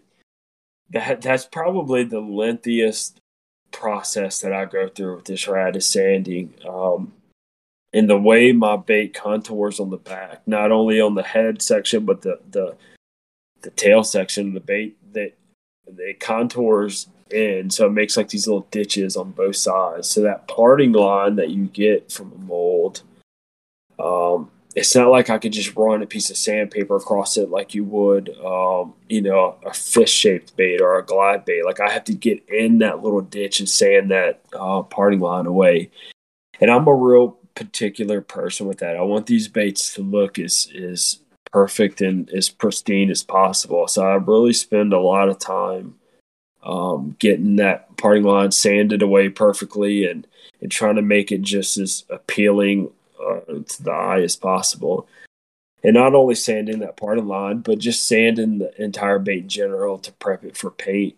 Um, it takes it takes the the base coat a lot better once you got a, a, a you know generally rough surface as a perfectly yeah. smooth one. Yeah, I was about to say for anybody who who spray paints shit and wonders why the paint just falls off, you got to scuff up your your surface. That's yeah. like I, not necessarily saying like I'm super good at like spray painting shit, but my dad was a painter and he he did some stuff that required using a paint gun like on semi trailers and stuff and so I I have a very extensive knowledge of painting shit, and so like whenever I have the opportunity to spray paint shit, I do it, and people are always like, "Oh my gosh, why does that look so good?" It's like, well, because I know know what to do, kind of, because you because people just get willy nilly with paint and fucking just falls off a week later. Yeah, that that was a that was a, a another learning curve for me. I, I, wasn't I wasn't um, familiar with that whole process when I first started. Um, yeah, that was that was going to be what I touched on next. So you had kind of talked about woodworking and digital art and stuff. So you you necessarily didn't really have much experience with paint, let alone with probably airbrush painting. I'm sure. So so not airbrushing, but I was I I'd been in um, I was big into acrylic painting in general for for quite some years. That's what I did. So I was familiar with painting and um, color theory and and the general idea of painting. Um, just not with the airbrush. I was I was very green with the airbrush. Yeah, so I guess that's kind of the next thing I want to talk about is your your stuff looks really good now. Is that what it looked like beforehand? Like were you practicing painting while Jake was building building this uh like building your molds? Like did you take all your your shitty uh, ratio baits and just kind of start laying paint down and making it look good, or was it something that you kind of didn't really realize you needed to practice until you got the mold 100% and everything? Yeah, so um, it's funny you bring that up. Uh, before I got the masters back, and when I was sending, um, you know, baits out to be tested to these guys, they were all painted with rattle cans. So at first, I kind of thought maybe that was the artistic style I was going to go with was was painting baits with rattle can, kind of you know, somewhat similar to what Toxic does. Um, but once I painted a few with airbrush and I seen how detailed I can get and, and how, you know, how much further I could take it, um, it was a no brainer. I, I love the airbrush. Yeah, dude, it's like like seeing guys go like especially when people are super like ah, I don't know the right word, but when they post like when they first started doing shit like Kyle from Throwback, if you look at his first stuff and you look at it now, and it's only been like a year, it's like holy shit. Like it just goes to show you how long it takes to not necessarily master but get very comfortable with the whole building process and then to get super comfortable with it to where you're trying new shit. Like you do a couple paint schemes paint schemes every drop. Like it's so crazy to watch a guy go from looking like it's a finger painting to to a, a really good looking airbrush painting. Yeah, shout out to Kyle, man. He um he was one of the few people that I genuinely hit up when I was having with something, whether it was a a particular little step that was just like frustrating the shit out of me. And one time, um, I hit up Kyle and I kind of told him, um, you know, who I was and, and I respected the shit out of him. But I, I asked him if he didn't mind would he would he share some knowledge on this particular step? And um, he went above and beyond, kind of helping me out. So ever since then, Kyle and I have, have um, had some a great respect for each other. I, I, like Kyle a lot. Yeah, I'm a I'm a big fan of Kyle. He, what what he's doing over there at Throwback is super cool. But yeah, man, he's killing it. Yeah, dude, I I enjoy watching watching his whole process because he, he's doing it. He's doing something different, dude. It's it's something like nobody else has done in the in the swim bait game. Yeah, absolutely. But okay, so so you figure out your painting and everything. Were you were you sending out those first baits that weren't necessarily like crazy good paint? Were you selling those, and then were you selling them cheaper than you are now? Were you kind of like like oh god like I, I was there a point in time where you're like, I just want people to have my baits and catch fish? So not necessarily I have content to post, but so like we talked about earlier, I can grow organically. Like they can they can tag me in pictures and and I get two or three followers from their thousand followers. Was it that sort of thing, or was it kind of like okay, like my bait's good, I'm gonna start selling them at what I think it's fair for for everybody? Yeah. So so one thing I was adamant about when I did decide to start selling was to to price them accordingly. I was very aware that I was new to this. I didn't, you know, I wasn't worthy of of hype uh, price price range, you know. So I, I wanted to price these um, properly that that that appeal to a lot of people and you know um, that people respect it So I, I think I, I, don't know. I, I think they're priced correctly. I, I, really have no idea, but I wanted to make sure they weren't they weren't out of out of range. You know, some I see some people that have brand new baits that are priced them at you know high two hundreds, and it just doesn't make sense to me. That I don't know. It just I don't know. Anyways, no, um, you don't need to say it. I've talked about it with other guys. I'm everybody. Everybody knows exactly what you, what you're thinking about right now. Yeah, even if it was a little, you know, low to what I thought it should be worth, uh, I just I wanted it to be at a respectable price point, and then grow from there as the as the brand grew and and you know the fish catches grew. Then we could bring it up a notch. But I was more adamant about um, building a reputable brand and a reputable bait than it was about making money. Um, even to this day, it wasn't just about making money. And and one of the things I did to kind of start growing the brand was every time I had um anybody that was anybody in the in the community, any of the bigger names that would DM me and show interest in the bait and ask me, you know, hey man, if you get an extra one, let me know. I'll buy it off of you. I, I would, without question, send them one just out of respect and, and to have that um, authenticity behind the bait. Um, and I've got a lot of prominent guys in, in Instagram and and the universe that that have my baits and have fish catches on them and and I just I wanted to grow it that way as opposed to just trying to to make a dollar off of it. Yeah, dude, for sure. There's there's something to be said of you not necessarily not not saying you, but for somebody to go out of their way and make the experience kind of over the top for somebody because I'll tell you if you do that for somebody, they're to they're to come back and they're to they're not to hesitate to buy from you again. Like if you have super good customer service or you take care of them like like if you get a message like hey dude I I bounced my I bounced my rat off of a dock like can I have another bill? or or could you fix it for me? And if you like little stuff like that for people who don't know, dude, it adds up so much. Like it's it's so crazy.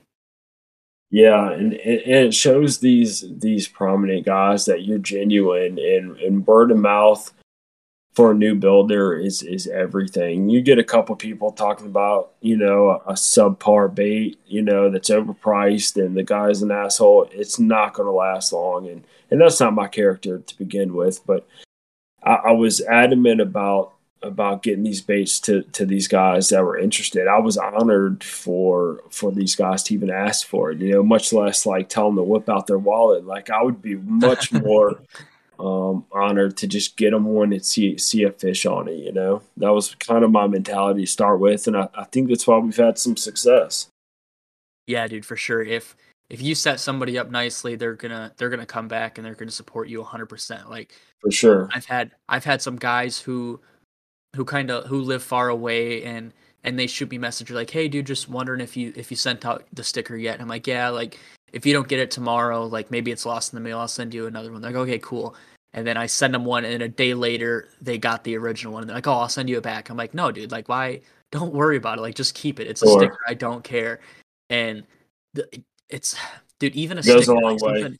Yeah, something as little as that. They're like, "Dude, no, come on. Like I'll buy another one." I'm like, "No, dude, it's it's a five dollar. It's a five seven dollar sticker. Like it literally, it it's it's not that big of a deal. Like just take it. I don't care. Have an extra one. I don't care.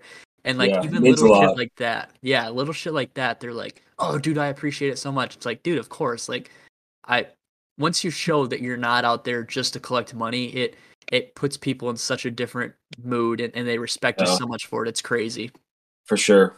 The the the money and, and the fame, every, everybody wants to be that that hype, you know, and, and I applaud people that, that give it give it a try, um, you know, but it's not for everybody. That's for sure. It, it's a long game, not not a short not a short game. Oh yeah, for sure. Um, kind of wrapping it up a little bit here. what what kind of well okay we'll go over your baits so you make the rat Yep. you make you make the is it's a crank down right the smaller crank down It's a crank down. Yep. Um, I call it the Jordan crank. It's a, a two piece crank down. There was the original Jordan crank, and then um, in the past, I don't know, handful of months, um, I've got the the refined version of the Jordan crank, and I set it up a little different.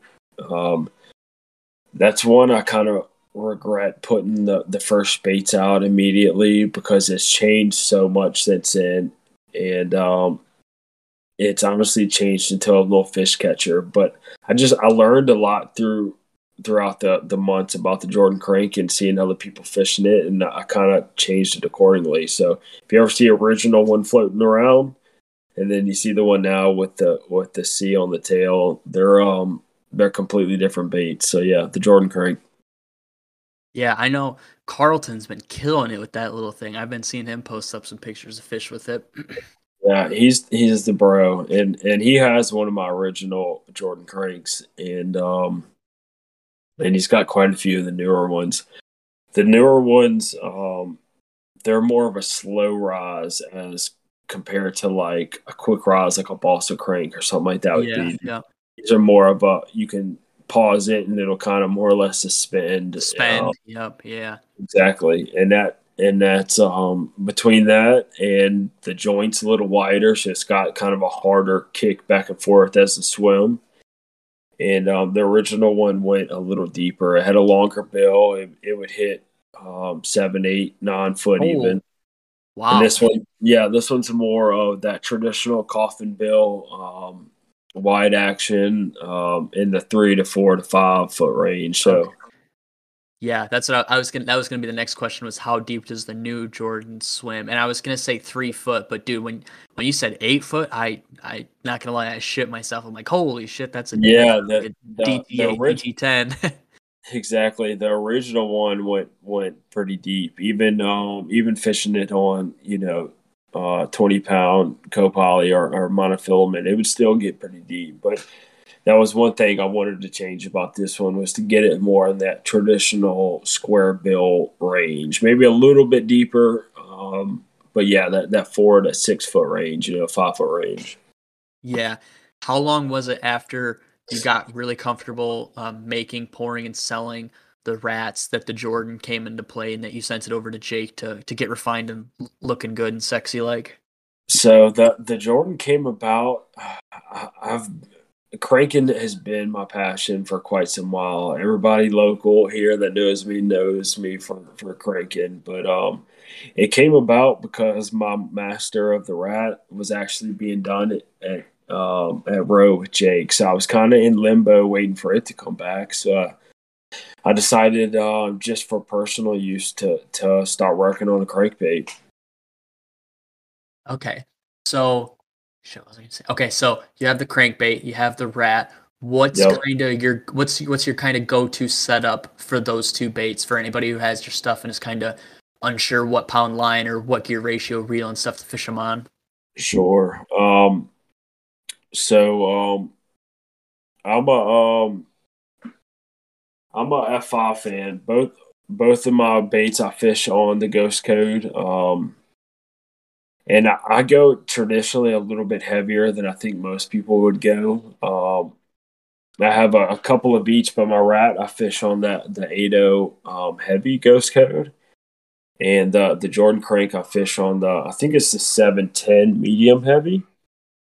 And traditionally, it's a it's a little overkill for this bait, but I'm a I'm a power fisherman at heart. I like ripping the rat over hyacinth patches, and um, a lot of our waterways here are um, brackish water, so all our docks and pilings have barnacles on it and all that type of good stuff. So it's more or less kind of power handling those fish out of those situations.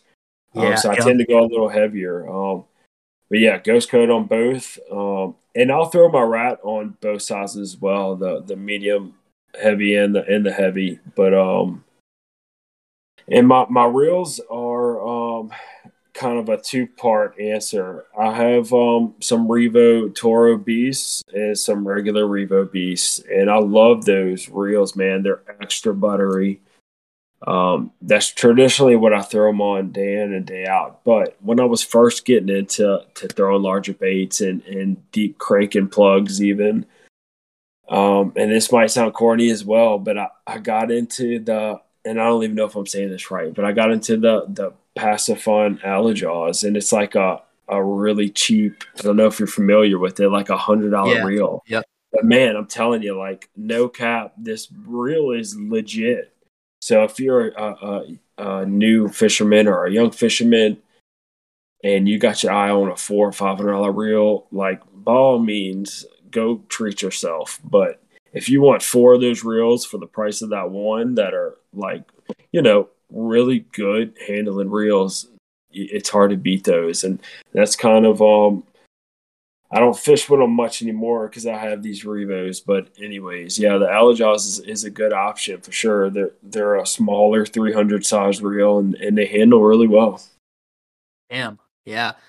Uh, I've never used them personally, but I know some guys who do, and they don't. I mean, there's a stereotype, obviously, that say they're not great, but I mean, if it works, dude, it works. Like, I, I can, I can, I can hammer a screw into a wall all day. Like, it doesn't matter to me. I don't care.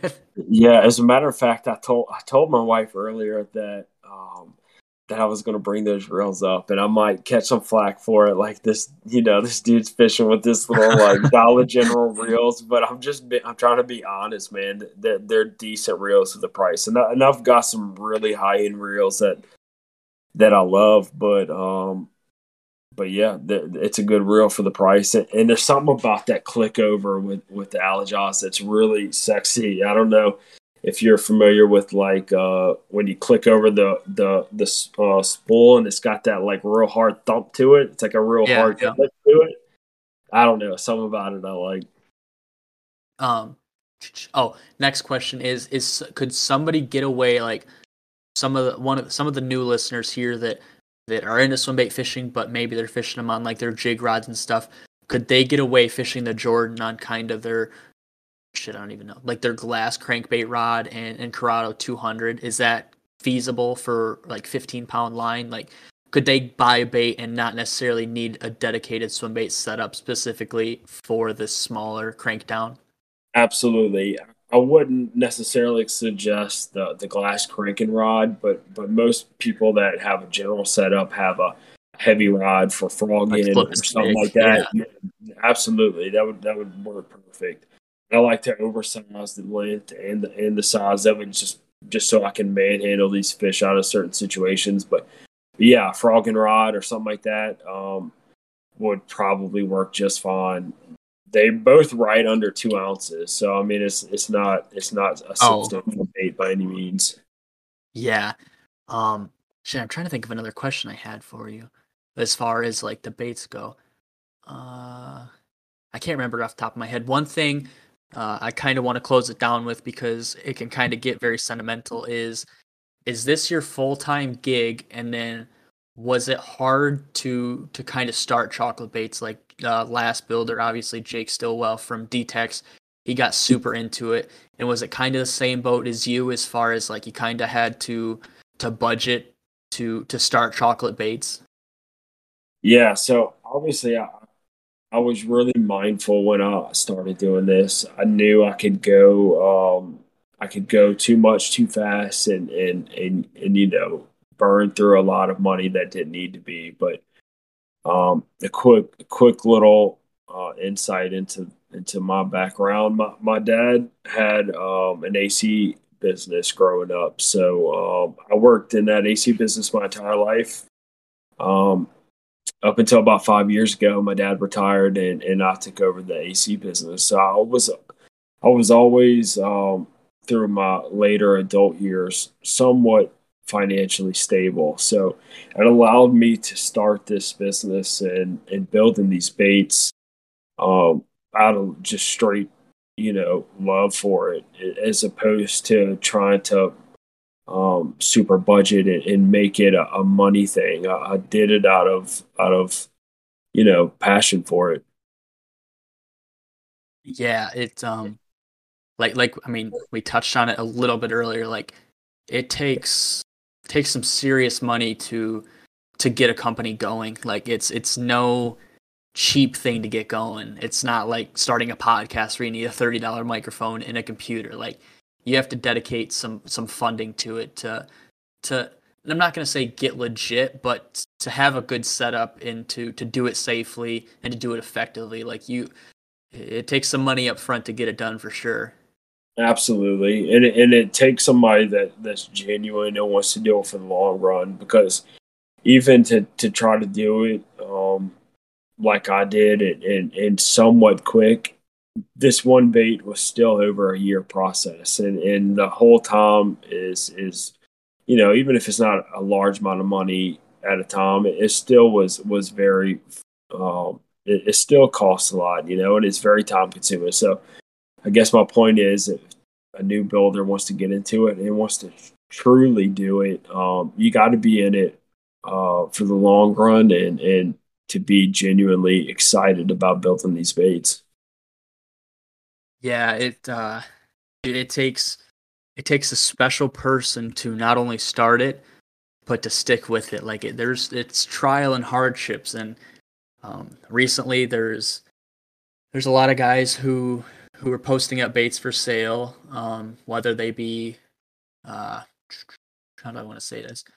Whether they be priced accordingly to to their um to how what the bait looks like and how long they've been doing it for is doesn't really matter but there's people there's a lot of people doing it and you got to think how many of those people are going to be doing it in the next two or three years? Like how many are going to make it past well, how you and i talked about like the hardships of finding out the ratio and just literally more or less pouring resin and microbloons down the drain to to figure out their their custom formula for these baits and then um, getting molds and stuff if that's something they choose to do. Like it it takes some time to to to get up and go honestly. It's it's so crazy. For sure, for sure, and, and that's just part of, of any industry. You know, it's all right if we got a, a flood of new builders because a, a, lot of them won't last, and that's okay. I hope a lot of them do because I, I like supporting other builders. I've I've become close with, with quite a few of them. Um, but um, yeah, it's it's part of the industry. If, if you're not fully in it and in it for the passion, not you know not just the money, um, then then it'll work out. But if not, you know, you'll it'll fall out like everything else. Yeah, dude, for sure. Um, closing it up. How do your bait drops work? Uh, what's your Instagram handle? And then do you have a YouTube channel or anything that anybody can check out?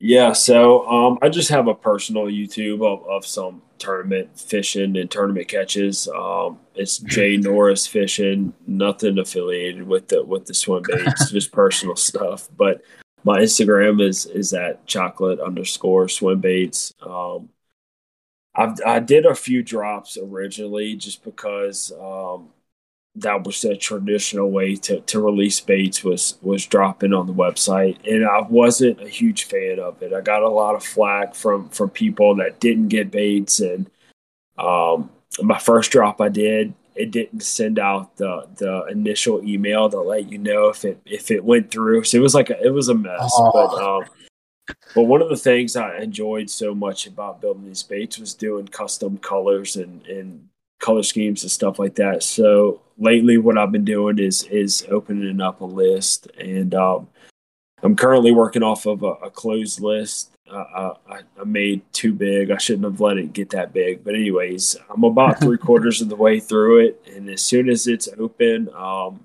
as soon as it's done, I'll reopen the list on Instagram. All you do is kind of follow along. I'll, I'll, make a post and a story and this and that about it, and you'll know when the, when the list is open and, and you can get in. I don't charge any money up front. Um, I'll get you money when the bait's ready to ship. Um, oh yeah, but. Dude the Jordan Crank, the, the new Jordan Crank hasn't officially been released. So I think I might do a, a, traditional website drop of that one. It's a little bit easier for me to build that guy and to, to get him done. So I, right. I think I can do a more substantial drop of that one and not have so many people upset. But yeah, just all, all you got to do is is stay tuned on Instagram. It kind of feeds, um, you know, any kind of insight you need on, on how to get a bait. Hell yeah, dude. Um, are you are you gonna be able to make it for the gathering? Uh, oh well, shit. When people listen to this, it'll be fucking two days from now. So you gonna be able to make it for anybody who doesn't Man, know? as, as dead set as I was going this year, um, I have a, a, six month old, or he might be seven now. I, I have a, a, new little baby here. I got a four year old here. Uh, it just wasn't practical for me this year, right. but next year, hundred percent. Yeah, did uh did you send any baits to Wayne for the the raffle by chance? I didn't. I I think I might still. I was talking to Wayne the other day. Um, I was going to send some baits up there, and I was talking to Wayne about it, and I, I, think I might at least try to get some in for the raffle or something like that. I, I, I always love kind of donating or giving some baits away. I do it every once in a while on Universe, or uh, I'll do some random ones on Instagram. But uh, I think I might send some for the raffle at least. Oh yeah, dude! Tape them onto Carlton and make him fly with them. exactly.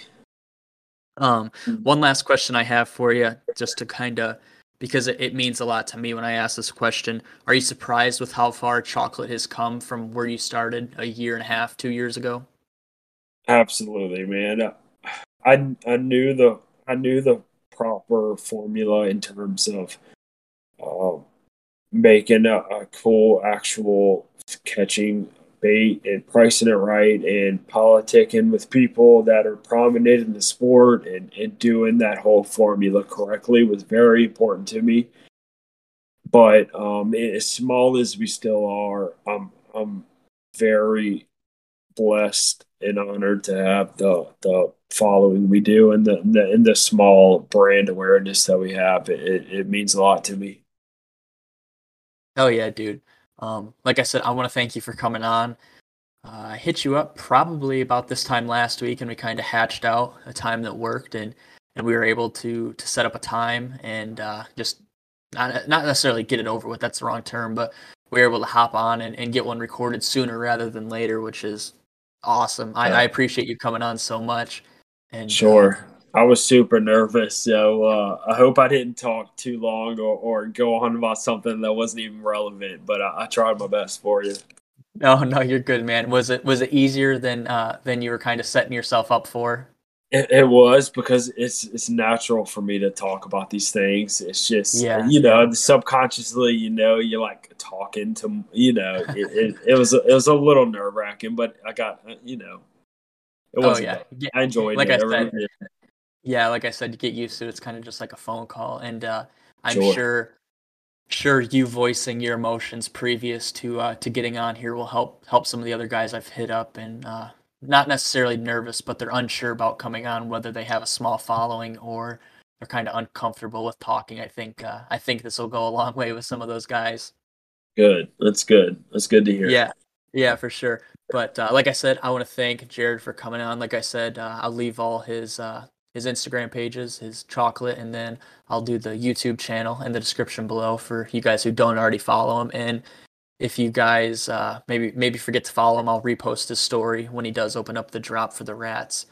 Perfect. Uh, and like I said, if you guys don't follow me already on uh, on YouTube, on YouTube, uh, well, yeah, YouTube too, but on Instagram, it's Scales and Tails underscore podcast. So make sure you guys follow me if you don't already. And then YouTube, I think it's just Scales and Tails, which is probably pretty hard to find because there's like nothing on there. But if you guys follow me on both of those, that'd be greatly appreciated. As always, make sure you guys give the show a five star rating if you haven't already on your listening platform. And I say listening platform, and I'm like 90% sure Spotify is the only one that you can rate it on. Maybe Apple Podcasts too, but I know Amazon you can't because I tried to look at that today. But um, anyway, I want to thank Jared for coming on. And like I said, uh, you guys make sure to watch his page and watch his stories to to keep in the loop on the next drop of rats. If you guys are wanting one of his baits and are unsure how to get it, that's how you got to do it. You got to be first in line. But like I said, I want to thank Jared for coming on and, and donating almost two hours of his time to to come ramble on with me. I hope you guys enjoyed the show. And uh, this is episode three. Yeah, this is episode three of Bass and Buzz. So, like I said, hopefully you guys enjoy this little format I'm doing. It's a lot of fun. Um, it's kind of it kind of helps guys, not necessarily just Jared, but some other guys I've had on, kind of uh, get get some liquid courage going, and, and it really eases the conversation. I feel like later in the episode, I don't know about you, but I've had some guys say that before that the shows kind of sound more free free flowing later as, Absolutely. as these episodes go on. Absolutely. Yeah, for sure. But like I said, I want to thank every thank everybody for listening. I want to thank Jared for coming on, and I hope you guys have a super great day. And for those guys who are going to be either listening to this driving to the gathering or or waiting in line already to the gathering, make sure you guys stop at Scales and Tails booth, say what's up, and uh, if you guys want to come on and talk on the episode or talk while I'm there, just let me know and we can we can record a episode with you guys. But thanks everybody for listening. I hope you guys have a great day. Thanks, guys.